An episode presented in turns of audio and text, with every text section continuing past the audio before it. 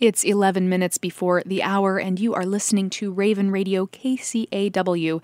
Sitka today is Monday, April 18th, 2022. I'm Catherine Rose with Raven News. Last month, the Sitka Assembly killed a moratorium that would have capped new short term rental permits for one year. And while most Assembly members didn't like the idea of the moratorium, they did want to do something. Now, they're holding a town hall to hear Sitkans' ideas for what to do, if anything, about a growth in short term rentals. Short term rentals are any property rented for 14 days or fewer, and the city requires permits for STRs in residential zones. Sitka saw a steady increase in those permit applications from 2017 to 2019. They dipped dramatically during the height of the COVID pandemic, but Planning Commission member Wendy Alderson says they're on the rise again. Across the west, really, um, there's a been a big increase in, in the visitor industry and independent travelers and into destination areas. And Sitka is kind of a destination area, and we struggle with housing already. She's particularly concerned about investment firms or corporations buying up standalone homes to use as vacation rentals, a trend happening across the country. And she says right now there isn't much criteria for conditional use permits that would prevent that.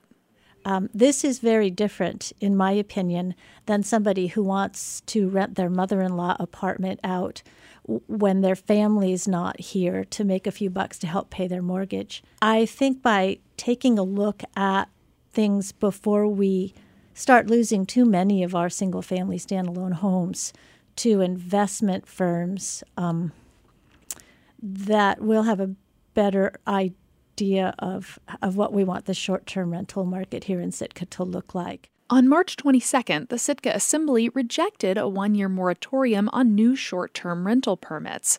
Sponsors Kevin Knox and Kevin Mosher hoped that if they temporarily stopped granting new permits, it would give the city time to create new policy. Here's Knox.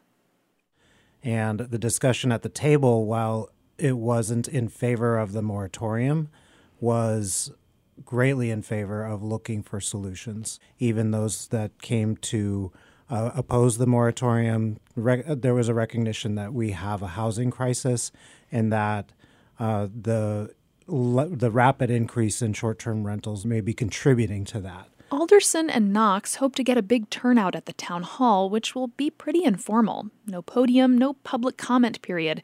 They just want to make a space for Sitkans to share their ideas with the hope of bringing some of those ideas to the assembly table.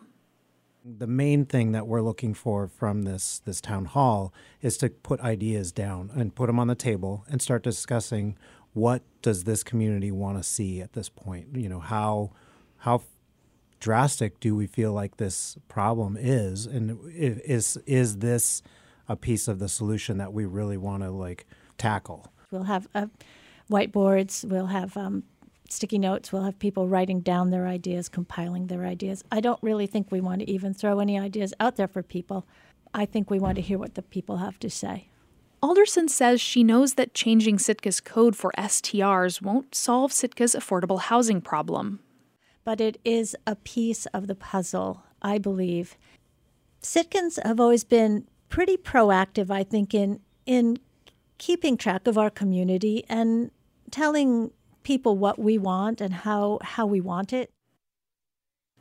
The short-term rental town hall is tonight at 7 p.m. at Harrigan Centennial Hall.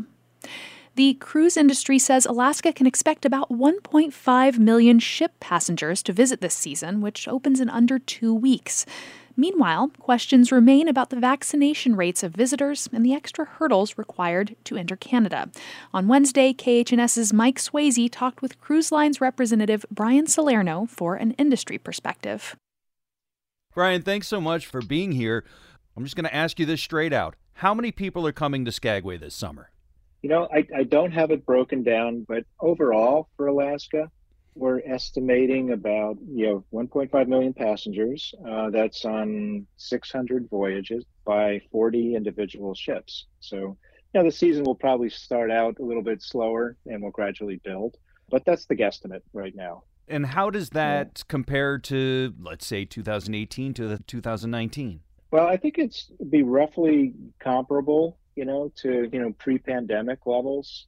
I've had a lot of questions, Brian, about the ArriveCAN app, and you know, specifically in Skagway, uh, a lot of tours will emanate from Skagway and go up into Canada. And so, one of the questions I'm getting from tour companies is, will everyone that gets on a cruise ship be required to fill out an ArriveCAN app before they depart on their cruise ship? That's my understanding, yes. If the ship is going to call in Canada, and virtually all of them will, other than you know, potentially the rare U.S. flag vessel that has no need to stop in Canada, there would be a need to complete the ArriveCAN app as a you know, condition of entry into Canada. And the cruise lines are prepared to you know, to check that upon embarkation so that it doesn't become an issue, you know, during the course of the trip. Okay, and then I'm told by Canadian officials that once they have filled out that ArriveCAN app, it's good for the duration of their cruise, so they don't have to update it throughout the cruise, and then they can utilize that to, let's say, leave from Skagway and go up to the Yukon. Is that similar with the information that you've gotten? That's my understanding as well. Okay. Uh, another question a lot of people have asked is Will everybody on board the cruise ships be vaccinated? Sure. Well, most people will be. You know, there may be a few exceptions. Obviously, children, you know, under five aren't required to be. Um, there's some question about whether, you know, children under 12 would be. But overall, the cruises that are operating to Alaska and certainly into Canada are going to have extremely high vaccination rates most will operate at 95% crew and passengers. Even those where it's just below, you know, the 95% threshold, which would characterize them as highly vaccinated, still above 90% in virtually every case. Plus, everybody getting on board the cruise ship needs to be tested, and there's very limited time windows for obtaining that test. So, everybody that you're on a ship with is vaccinated and recently tested, and then course, there's other you know layers of protection that are in place. You know, you know, sanitation procedures and air filtration, and plus the ability to respond if somebody does in fact come down, you know, with symptoms. So it's a it's a highly protected environment. Brian, throughout the years, we've had a lot of international travelers come to Skagway. Will the cruise season this year look similar? Will there be an international flair, or will it be mostly folks from you know the Western Hemisphere?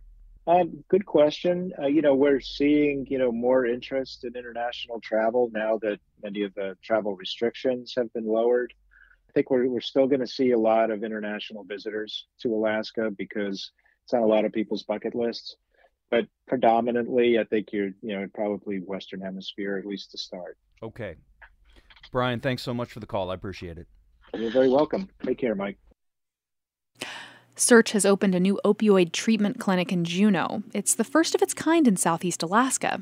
As KTOO's Lyndsey Brollini reports, the number of people already using the program is highlighting how pervasive the opioid epidemic is in Southeast. So they receive their medication, they sign that they've received it, and then they'll go back out to the lobby. And if Claudette Thor takes me on a tour through their new opioid treatment facility. She manages the healthcare for the homeless clinic for SEARHC. It's been about a month and a half since it's opened, and it's working for people. Thor says it's getting people in the program to bring others in. I mean, we have a patient here that's brought in six people that he previously associated with or used with, and um, it works. And when nothing else has worked for for him, and I mean, it's word of mouth. It's a federally approved program to treat opioid use disorders using a medication called methadone. It's specifically for people who can't get stabilized on the other medications. Laura says they have about 40 people in the program right now. That's a lot more than she was anticipating. Dr. Corey Cox has been working with opioid use disorder patients at SEARHC for a while, and he thought he'd seen most people in Juneau with a substance use disorder. And the people that have came here, some haven't, haven't been touched by the medical system in a decade. They've been so pushed off to the corners of medicine. People seeking treatment for the first time can call the clinic or walk in. But to be eligible, they need to be diagnosed with moderate to severe opioid use disorder during an initial screening. Cox says they take a disease model approach to opioid use disorder, that people with this disorder have a fundamentally different brain than people who haven't used opioids. Like, I could maybe take an opiate today and never use it again because my brain isn't changed in that way. And we know that people who've experienced traumas, whether they be personal traumas, historical traumas, they're at an even higher risk of that kind of brain remodeling that happens. People with this disorder need to have their opioid receptors activated to function at a basic level, and that's what the medications do. But some of these less potent medications, like buprenorphine, don't work for everybody. Cox says when people are taking more drugs or stronger drugs, even the maximum dose of buprenorphine isn't working. People can still have withdrawal symptoms and be really sick. That's why this new program uses methadone, but it has to be prescribed in a controlled setting with a lot of monitoring almost every day of the week. Cox says over 90% of people that come in say they were prescribed pain medications when they were young, whether it was a broken leg or a wisdom teeth surgery. It was this whole push of opiates and pain on, on our society, and we're just now you know, reaping all of the ill effects from that, and it's on all of us to fix. Cox says that could have been any of us, and that gives him a lot of compassion for people suffering from this disorder. In Juneau, I'm Lyndsey Brollini. I'm Catherine Rose, and this has been Raven News.